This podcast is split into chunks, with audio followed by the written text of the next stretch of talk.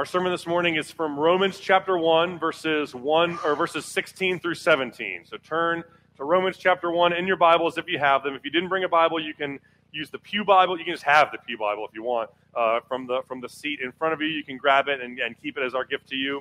Um, if you're using a Pew Bible, you can find Romans chapter 1 on page 883. So turn there together. We are working through the book of Romans for pretty much the rest of this year, kind of off and on, and then maybe into 2023 off and on as, as well. And we this is our third sermon, kind of working through this book together. We looked at uh, verses one or chapter one, verses one through seven. Paul's introduction, his greeting, introducing himself to the, the church in, in Rome. So I'm Paul, I'm an apostle sent by God, I'm a servant of Christ to do his will right? He kind of underscores the person of Christ, that Jesus is the human son of David. Uh, he's the divine son of God. He underscores the, the work of Christ, that, uh, that, God, that Jesus died for our sin, he was resurrected from the dead. He underscores his mission uh, as, as a uh, sent out by God to the nations to proclaim the gospel and make disciples. That's kind of uh, verses 1 through 7. Verses 8 through 15, Paul talks about his longing to uh, go to Rome, to come to this church in person that he is writing this letter to, right? So he says, I've longed to see you. I've heard great things about you. I'm praying for you. I'm hoping and, and aspiring to come and visit you soon. I want to be a blessing to you. I want to impart a spiritual blessing to you. I want us to be uh, a mutually, uh, to, to bless one another mutually. To, I want to impart something to you, but I also want you to impart a spiritual blessing to, to me. I want to see people come to know Christ and grow in their faith, because that's what God has called me to do uh, as a uh, as a, a, a, um, apostle to the the Gentiles. That's verses eight through fifteen. Today we're going to look at Romans 1, 16 to 17, which is um, kind of the really the heart, the main theme of Paul's letter. He's going to spend the next, the rest of chapter 1 and the, the next uh, 15 chapters after it uh, kind of uh, explaining and kind of uh, helping us to, to just unpacking um, these two verses the, the gospel of the righteousness of God. So I'm going to pray. we we are going to read through it, then I'm going to pray, and then we're just going to take a few minutes and unpack it together. It says, For I am not ashamed of the gospel. I, Paul, am not ashamed of the gospel. And here's why because the gospel is the power of God for salvation to everyone who believes, to the Jew first and also to the Greek. For in the gospel, the righteousness of God is revealed from faith for faith, as it is written, the righteous shall live by faith. Let's pray together.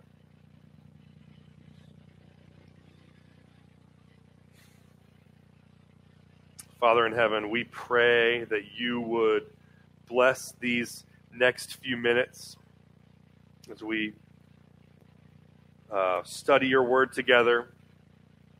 We pray that you would use them to sanctify us and make us more like Jesus. We pray that you would convict us of our sin and, and assure us of your grace and help us to respond rightly to the, the hearing of your word.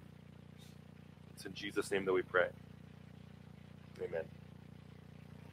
Okay, for I am not ashamed of the gospel. Again, we kind of touched on that a little bit last week. We're going to uh, look at it a little more closely this week. The whole idea, the whole kind of word on the street was that Paul is ashamed of. The, the reason why Paul has not yet come to Rome, where we are, where the where the intelligentsia, right, where the where the the cultural elites and the the, the policy makers and the, the rich and famous, rich and famous and influential. The reason why he hasn't come to preach to us yet is because he's ashamed of his gospel. He's he thinks that it might hold up uh, under the, the, all of the barbarians and all of the the less educated people in the far outreaches of the of the empire, but he's afraid and doesn't think that it will hold up here. He's ashamed to bring his gospel here to the city of Rome.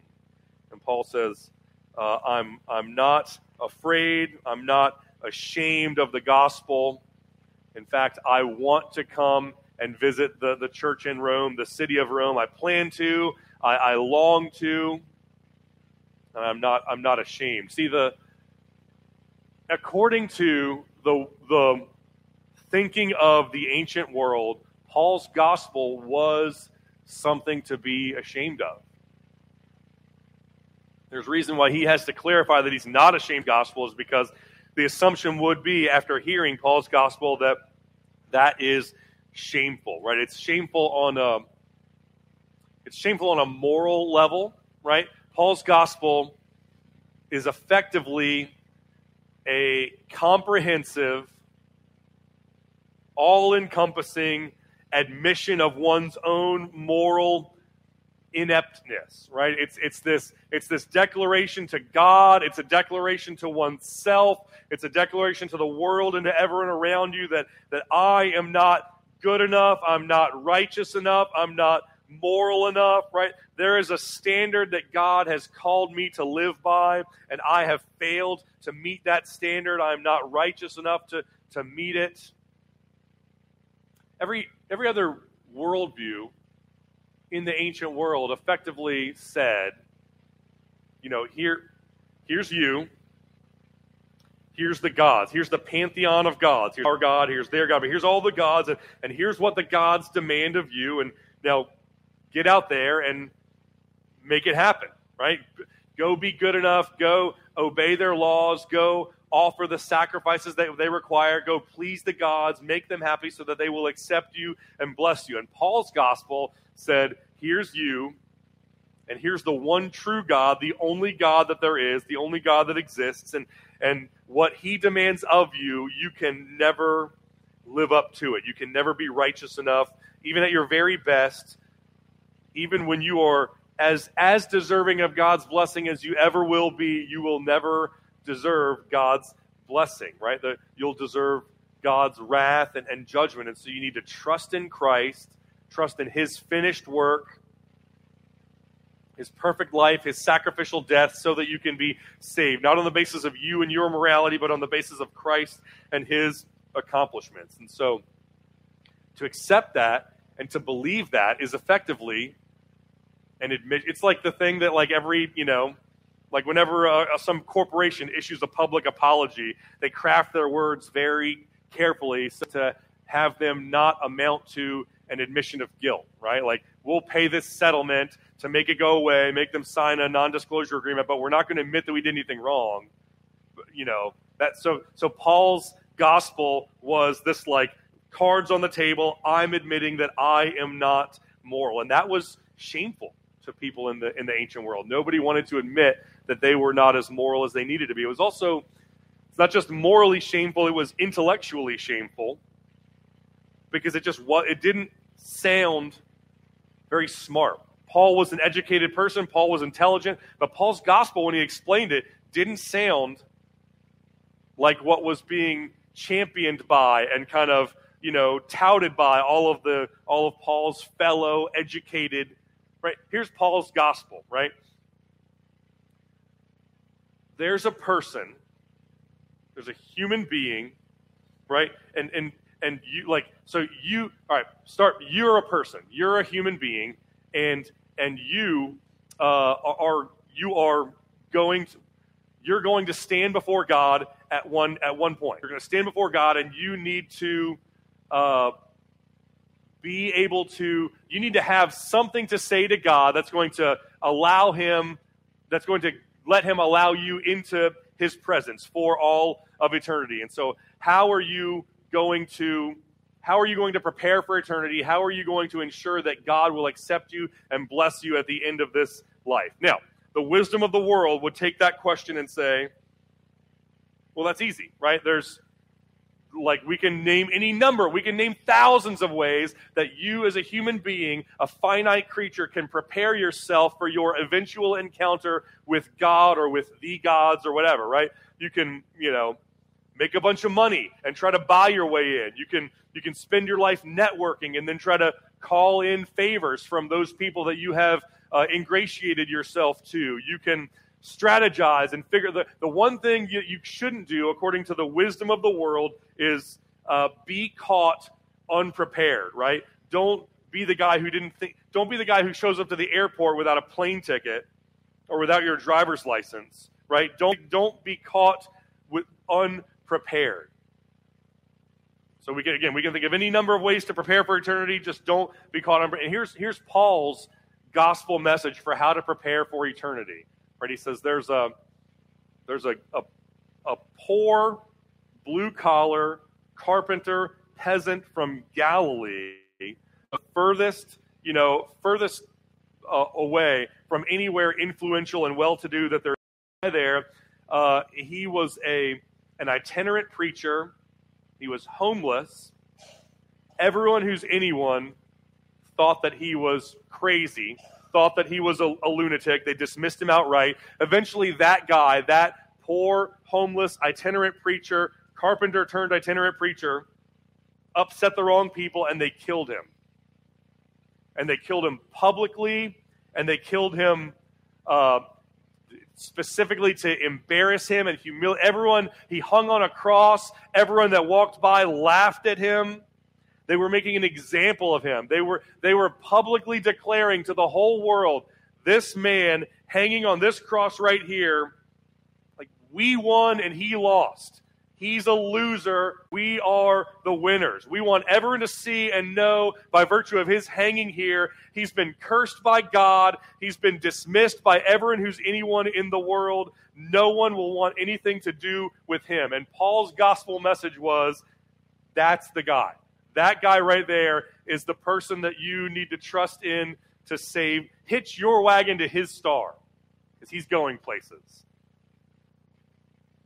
more than any righteous deeds that you've ever done, more than anything that you've ever accomplished, you need to identify with and hold fast to that guy. And people in the ancient world would hear that and think, that is outrageous. That is fool. That's a bad strategy. That's a losing stra- like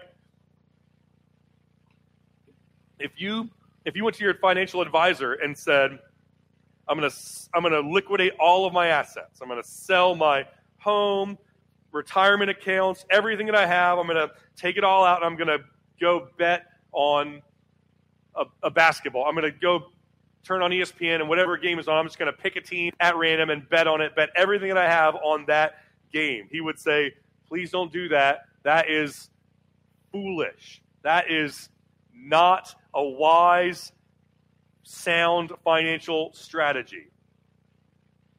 That's what it looks like to, to entrust your eternity to, to, to, to trust this one guy, this crucified man, and no one else. You're not hedging your bets. You're not keeping a little bit over here in case that maybe you're wrong and maybe, you know, you can, like, your entire life, your entire eternity is all entrusted to, it's all put in the hands of that one man. Either Jesus saves me or I am done for. According to the wisdom of the world, now and 2,000 years ago, that was foolish and that was was something to be a it was morally shameful to admit that you're wrong and it was intellectually shameful to believe something as as seemingly stupid as as that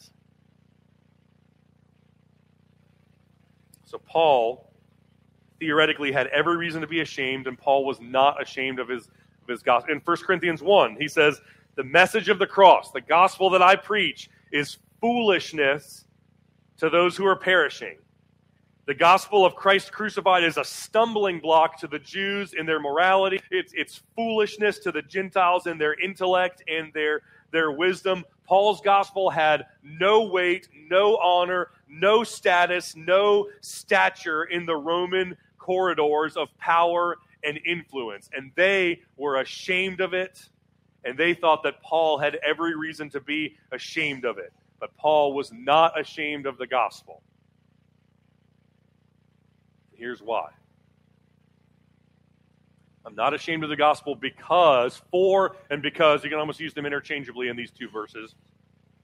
Not ashamed of the gospel because it is the power of God. The gospel is the power of God for salvation to save sinners. So, so my gospel may sound foolish to you. It may sound uh, it may sound off putting to the religious establishment who view themselves as moral and righteous. It may sound stupid to the the, the people who uh, think of themselves as the intellectual elites, but my gospel is the power of God to save sinners. It is the, it is the means by which the sovereign king of the universe, the God who created you, the God who created everything, the God who has ownership, rights over everything, the most, the most powerful being that could ever be conceived of in the universe. The gospel is how that God accomplishes the most difficult task that there is. The gospel is how uh, the sovereign, omnipotent God of the universe accomplishes that which is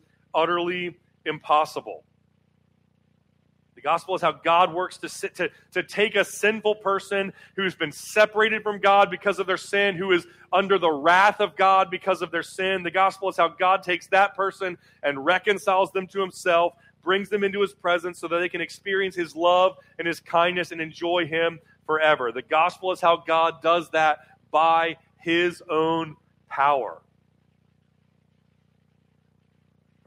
The, the, the salvation of man does not come by the power of man. It does not by it does not come by human beings willing it into existence. It doesn't come by human beings uh, pulling themselves up by their own bootstraps. It doesn't come by uh, people looking within and manufacturing the strength or the fortitude to accomplish their salvation. It would be the salvation by, by the power of man. But salvation, but the gospel is the power of God for salvation meaning that God does it and only God could do it.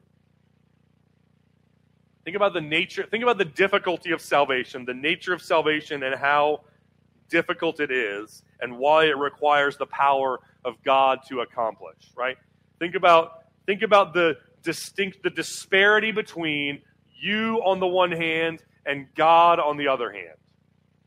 Right? God is holy, God is righteous, God has a standard of holiness that he demands from his people. Sin is the transgressing of that standard. It's, it's trampling on it, rebelling against God, rejecting God's authority over your life, rejecting God as your father, rejecting God as the, the, the one who loves you and wants to take care of you.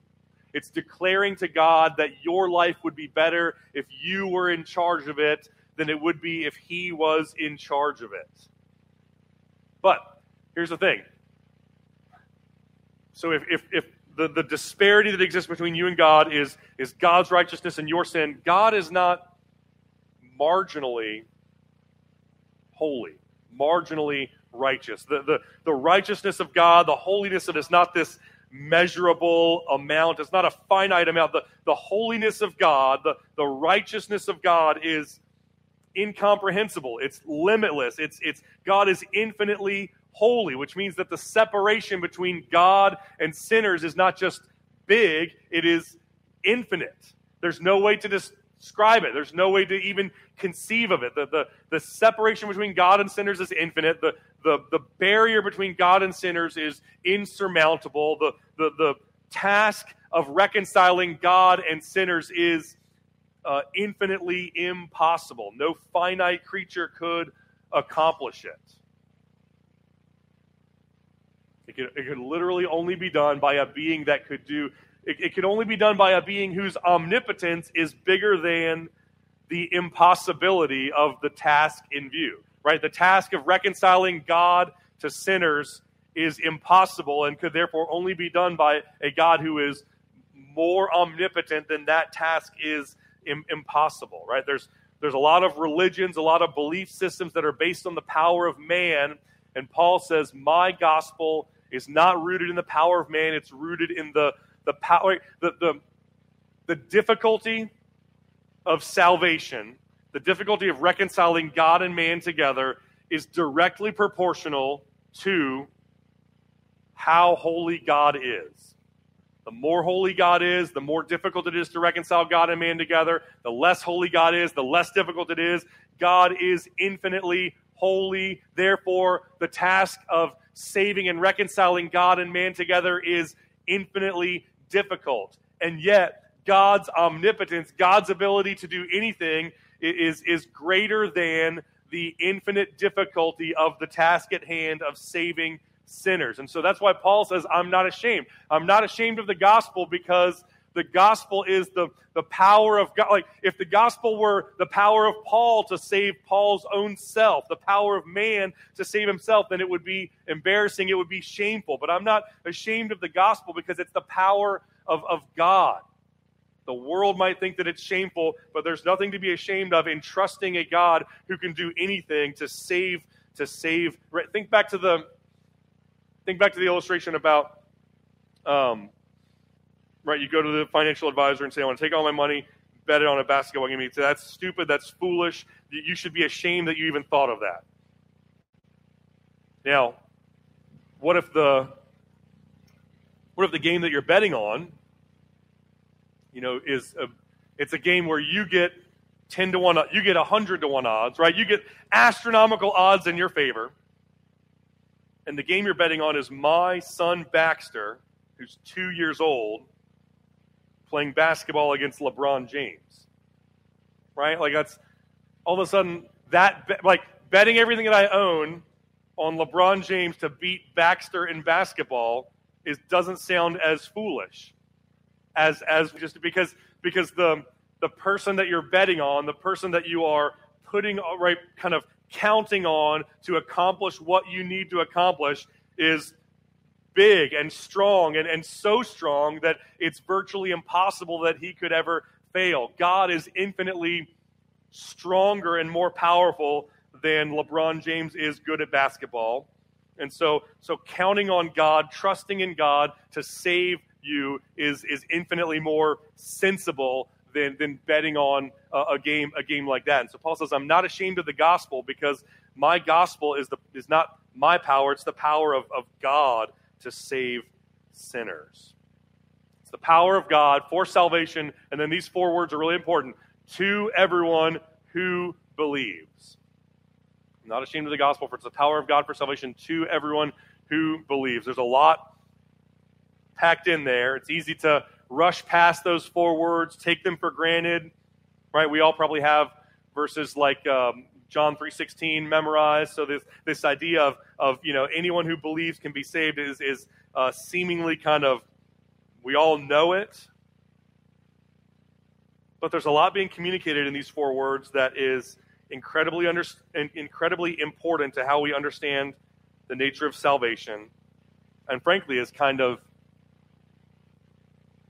scandalous when, when you think about it, right? Uh, two things that I want to say about these four words power of God for salvation to everyone who believes. The first is its uh, inclusivity. The gospel is the power of God for salvation to everyone. There's, there's no one on the face of the earth, there is no one who has ever lived, there is no one who ever will live, who has ever taken a breath, who is, uh, by virtue of what he has done, is, is disqualified from hearing the gospel, believing the gospel, being saved by God's grace in the gospel, right? Right? The believing the gospel and being reconciled to God through Christ is, is an option that is not only made available to a select few, it's available for anyone and everyone. And that idea, this, this inclusive, come one, come all, anyone can know God through the gospel, was offensive to Paul's audience in the first century.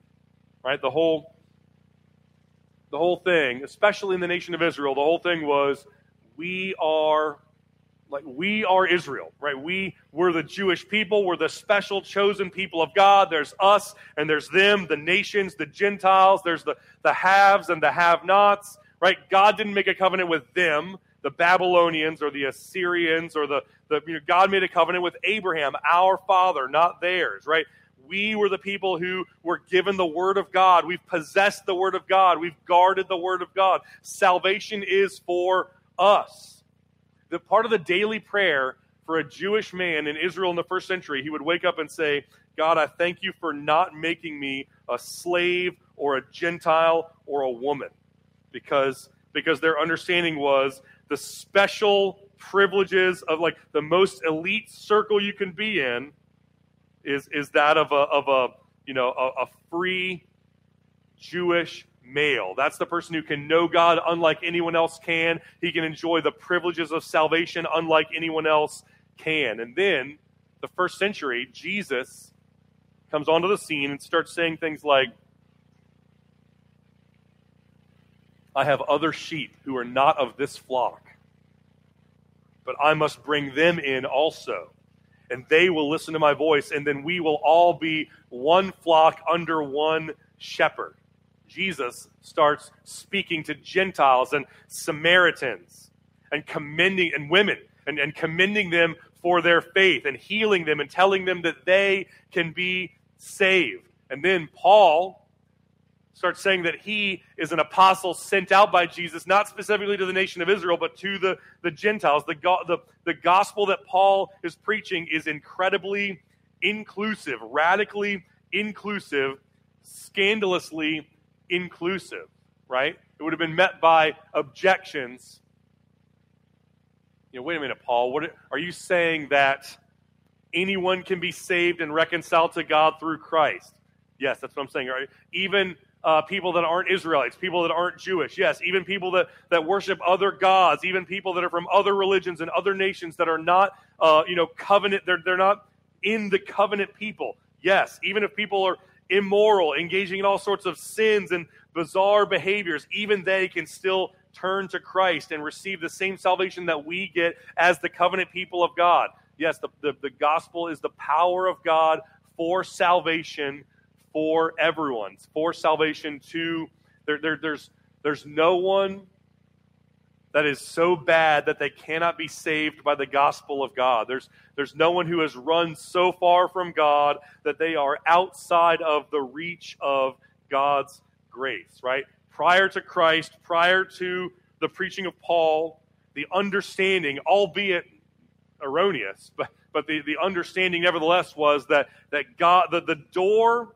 to experience the favor of God, the blessing of God, the salvation of God is, is barely cracked open. It's just open enough so that uh, the, the, the nation of Israel can enjoy the blessings of God. And if anyone else wants to get in on it, if anyone else wants to experience any of the blessing of God that we have a monopoly on, they have to come through us. They have to ask us. We are the, the arbiters of whether they get to experience any of God's favor and blessing and salvation or not. And, and when Jesus comes and when Paul comes, that door is, is flung wide open so that anyone from anywhere can turn to, to can come to God through faith in Christ. The gospel is for everyone. So the first thing we see in these four words is the inclusivity of the gospel. It's the power of God for salvation to everyone next thing we see is just as radical and just as scandalous, which is the exclusivity of the gospel. It's the power of God for salvation to everyone who believes. Right? Meaning that there's a specific, definite, prescribed way by which sinners must come into the presence of a holy God. It must be done through Christ. It, it, it must be done through faith in Christ, turning from your sin and trusting G- in Jesus. There's no such thing as being saved apart from trusting in Christ. It, right? John 14, I am the way and the truth and the life. No one comes to the Father except through Acts chapter 4. Salvation can be found in no one else. There is one name under heaven given to mankind by which we must be saved. The gospel is inclusive in that uh, it is available to anyone, and it's exclusive in that uh, the only way that you can enjoy the blessings of the gospel is through trusting in Christ. And the, the irony is that the exclusivity of the gospel, again, is just as radical and just as scandalous as the inclusive, right? If you if you were to go to the public square today, tell people that you believe in Jesus and that you believe him to save you from your sins, that probably won't raise too many concerns. But if you go into the public square and say, not just me, but you need to, to trust in Christ. You, right? You need to trust in Christ so that you can be saved from your sins. Jesus is not just my Savior, but you need Jesus to be your Savior. It's not, you know, I do my thing, you do your thing. There's many paths up the mountain that all arrive at the same summit, right? It's not, it's the, the, the gospel is that there is one person who can save sinners. There's one man whose work is sufficient to save sinners. Anything else is useless. Every other religion, belief system, religious guru, apart from Christ, all you have is a, a bunch of blind, broken sinners trying to reach out to God and failing to do so. If you take that message into the public square, that will be as scandalous to people in the public square as Paul's message of inclusivity would have been to, to the nation of, of Israel, right? No one, no one wants to hear a gospel message that is inclusive when its inclusivity includes people that they don't like.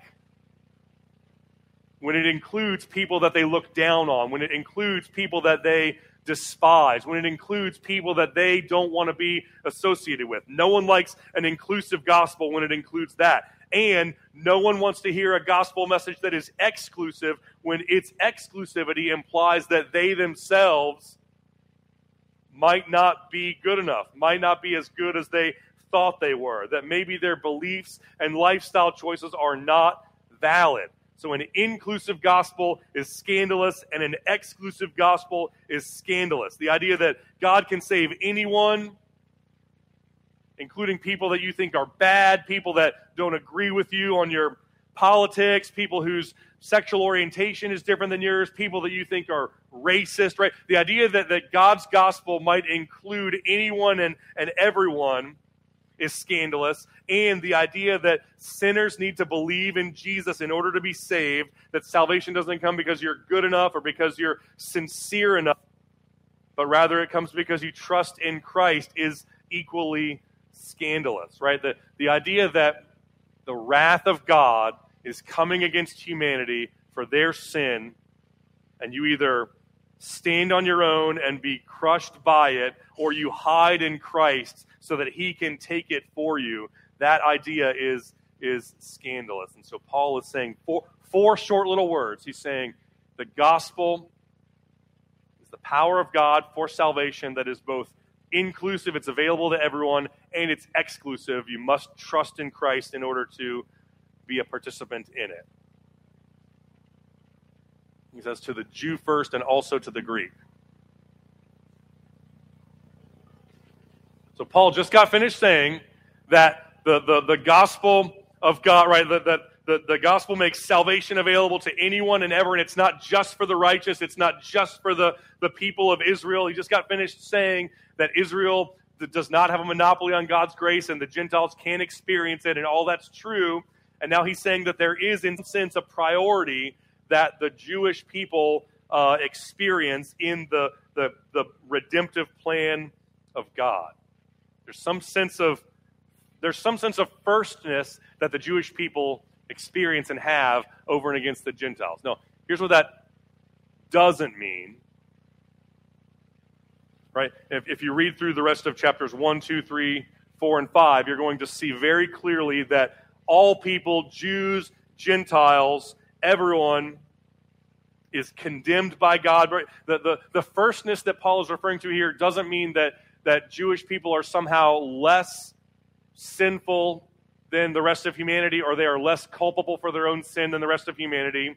It doesn't mean that they are saved any differently than the rest of humanity. We're all saved, right? Romans 1 through 3 makes it very clear that all people, Jews and Gentiles, are equally guilty before God. Romans 4 through 5 makes it very clear that all people, Jews and Gentiles, are all saved in the exact same way by trusting in Christ.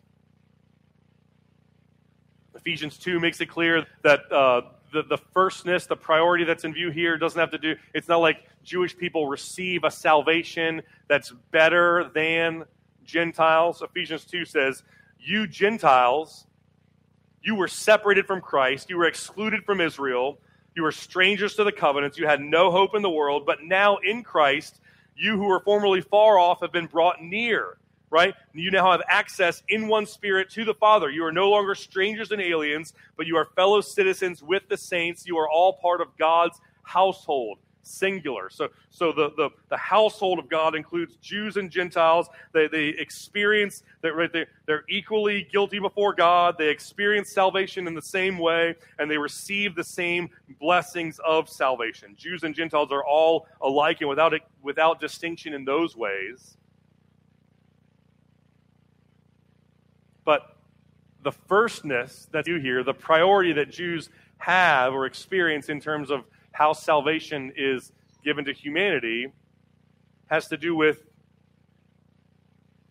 the, the fact that they are, yeah, for centuries now, have been the chosen nation of God. Call, God called Abraham. They are Abraham's descendants. God gave his word to the nation of Israel at Sinai. He revealed it to them, he entrusted it to them, he tasked them with guarding it and with mediating it to the rest of the world. Jesus himself wasn't a Gentile, he was a Jewish man. If you zoom out and kind of look at the meta narrative of redemption in the Bible, it's clear that it, it starts with the nation of Israel and then flows out from the nation of Israel out to the, the nations, out to the, the Gentiles. And so there is a sense in which Jewish people have a priority in salvation, that, that the Word of God was given to them and then they were tasked with mediating it to the world. It doesn't mean that they're saved any differently or that they enjoy any different blessings of salvation, but it means that the Word of God, the gospel, was given to them and then they were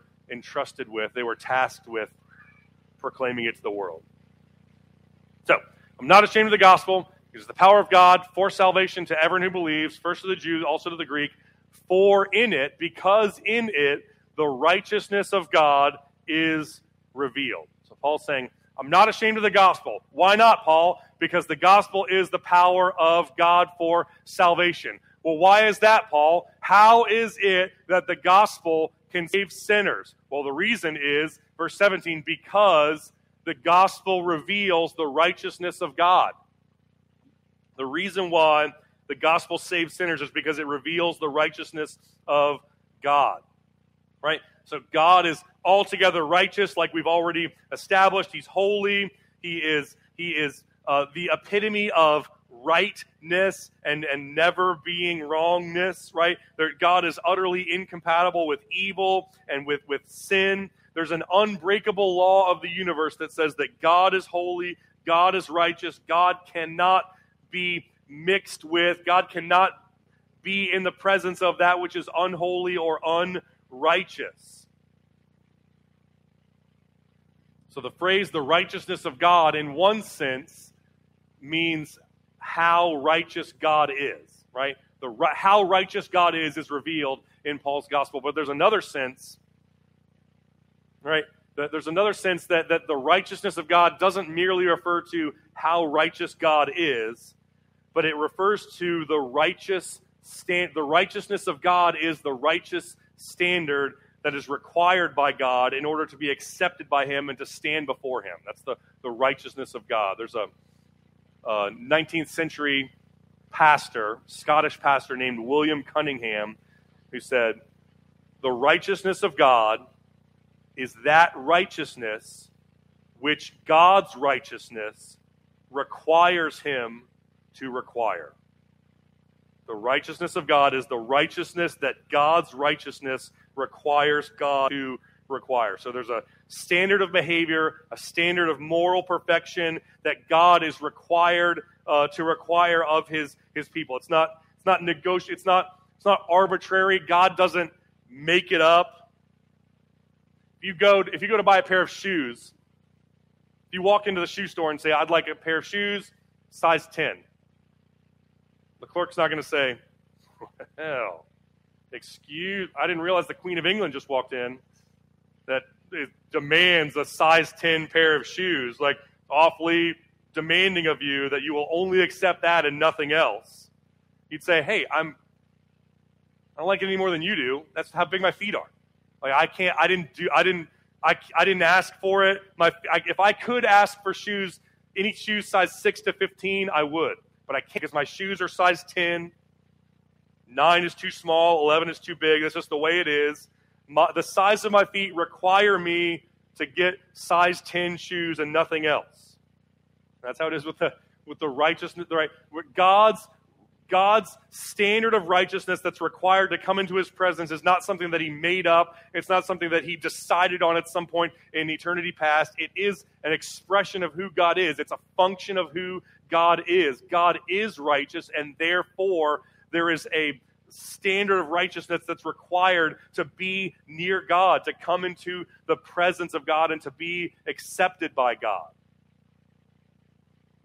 John Stott says, The righteousness of God is God's righteous initiative in reconciling sinners to himself by bestowing on them a righteousness which is not their own but his. The righteousness of God is God's just justification of the unjust. The righteousness of God is his righteous way of pronouncing the unrighteous righteous, in which he both demonstrates his righteousness and he gives his righteousness to us.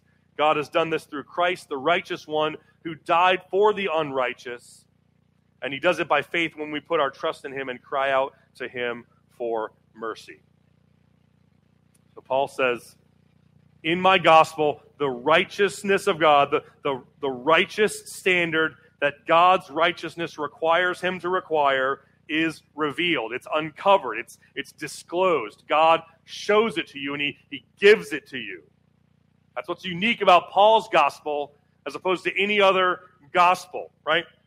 Other religions, the, the the stream of righteousness travels the other way, right? Other religions, the, it's, it's the, the, righteousness of, the righteousness of man is revealed from man to God. You die before God and you put your cards on the table and you reveal to God how righteous you are, how righteous you have been. Cross your fingers, hope that you are good enough to have um, to have secured God's favor and blessing. God, here's my righteousness. It's mine. I'm revealing it to you.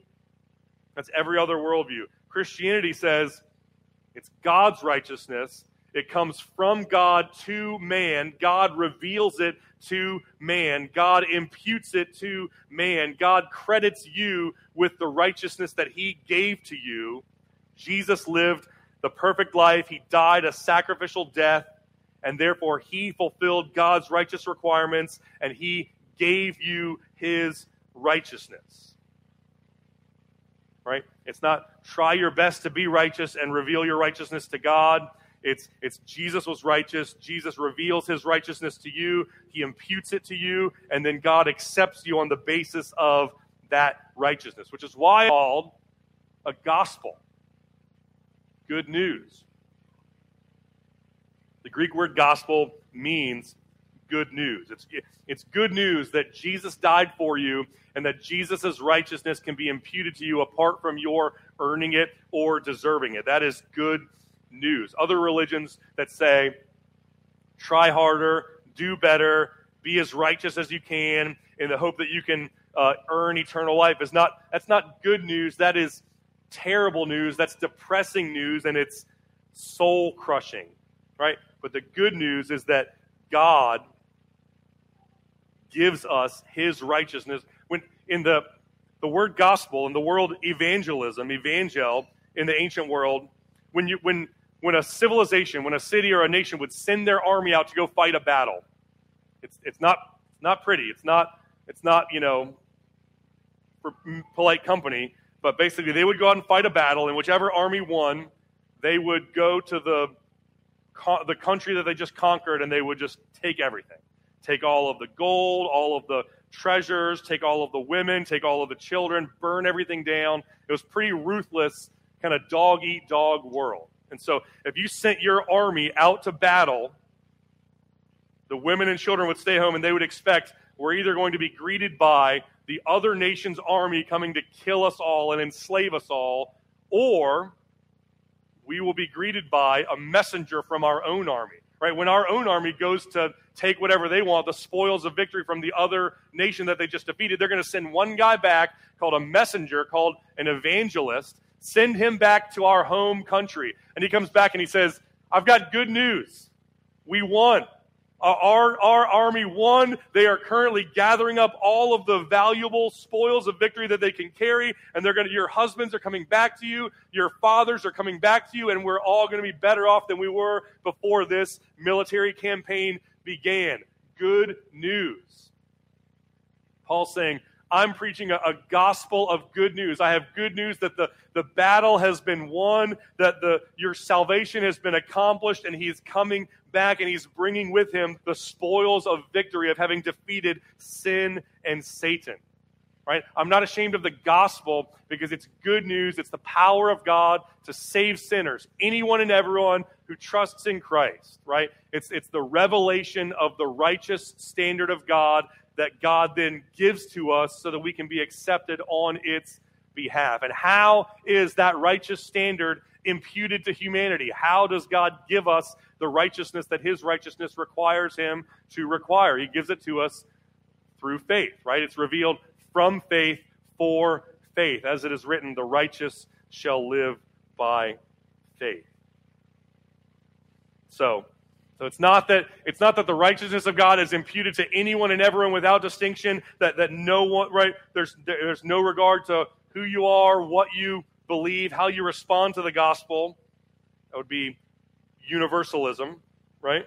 But rather, Paul says the righteousness of God is revealed and imputed to sinners through Christ's perfect life, sacrificial death, and on the basis of their trusting in it. It's revealed from faith for faith. This could also be translated as uh, revealed um, beginning with and ending with faith, or, or from faith from first to last. Right? It's kind of a strange, kind of an ambiguous uh, Greek term, but the idea is that that the Christian life, accepting Christ, receiving the grace of God, and having the righteousness of Christ imputed to you is something that is done. It, it starts by faith, it begins with faith, and it ends with with faith, right? People tend to think the gospel is how you become a Christian, trusting in Christ is how you become a Christian, and then from that point forward, you live by works, right? You go to church, you read your Bible, you say your prayers, you give money. That's how you, you become a Christian by grace. You stay a Christian by works. It's grace on the way in, and then it's a meritocracy once we're all here. But Paul is saying that the Christian life, the imputed righteousness of Christ, is received and kept and persevered in by faith. It starts with faith and ends with faith. It's faith from the first to the, the last. So the people in Galatia believed and struggled with. Galatians chapter 3, Paul says, Who has bewitched you? It was, it was before your very eyes that Jesus was publicly portrayed as crucified. Now, let me ask you a question did you receive the Spirit initially by works of the law or by hearing with faith? And the answer, of course, is by hearing with faith. And he says, Well, then why are you so foolish? After beginning by the Spirit, are you now trying to finish by the flesh, by, by works? Does he who supplies the Spirit to you and works miracles among you do so by works of the law or by hearing with faith? The idea is that the Christian life starts and ends with faith. We receive Christ by trusting in Him, and we persevere in the faith for all of our lives by trusting in Him. If you're if you're not a Christian, you can become one right now by trusting in Jesus, turning from your sin and trusting in Jesus. And if you are a Christian, if you've been a Christian for years or, or decades, you can persevere as a Christian in the exact same way that the unbeliever comes a Christian by trusting in Christ, continuing to trust in Christ, continuing to turn from your sin, continuing to look to Christ in faith, and continuing to trust Jesus to save you. The righteousness of God begins with and ends with faith. It's revealed from faith for faith. And then Paul ends by quoting Habakkuk chapter 2 As it is written, the righteous shall live by faith book of Habakkuk. The prophet Habakkuk asks God, essentially, he asks God, why do you allow bad things to happen to good people? Why do you allow good things to happen to bad people? God, I'm looking around. I'm a prophet in Israel. Why are you allowing? Uh, why are you allowing the, the Babylonian Empire to, to besiege and dominate and destroy your people? Right? Why are you allowing this to happen? Why are you blessing the people of Babylon? And why are you hurting your people in Israel? And God's response is what you're seeing now in this Babylonian captivity is not the way that it's always going to be. Babylon is prideful, Babylon is wicked, and in time they are going to fall. And the righteous, humble, godly people, the, the remnant of righteous, godly people within Israel, they are going to persevere. They're going to be preserved. I'm going to take care of them. The righteous will live by faith. The people in Israel who trust in me, trust in my promises, will live and they will be preserved. So Paul's quoting Habakkuk to basically say, the gospel that I'm preaching might sound new, it might sound novel, it might sound strange, it might sound like a departure from what you've heard the religious teachers in Israel preaching up until now, but it's not. It's not that the religious establishment in Israel in the first century is the rightful heir to the prophets of the Old Testament. And Paul is preaching a new maverick gospel over here. It's that the, the religious establishment in Israel in the first century has they've perverted the gospel that the prophets taught in the Old Testament. And Paul has recovered the true gospel that's been taught all along, right? That sinful man is saved by trusting in God, trusting in his grace and in his, his mercy. That's what Habakkuk taught. That's what every prophet in the Old Testament taught. And that's what Paul is teaching. I didn't come up with a new gospel. I simply recovered what was there all along, but has kind of been um, perverted in recent past. Paul's not ashamed of his gospel because it's the power of God to save sinners, anyone and everyone who trusts in Christ, Jews and Gentiles alike. Paul's gospel reveals the righteous standard that God requires to be saved, and then Paul's gospel imputes that righteousness to sinners on by the virtue of their faith in Christ as they trust in Christ and persevere in the faith. The same gospel that's been preached from the beginning of, of time. Let's pray together. Father in heaven, we thank you for the truth of the gospel. We thank you that you have given us the righteousness that is needed to stand before you through faith in Christ. We thank you for the power of God to save sinners. And Lord, we pray that you would help us to persevere in the faith, to persevere in turning from our sin and trusting in you and walking with you and glorifying you. It's in Christ's name that we pray.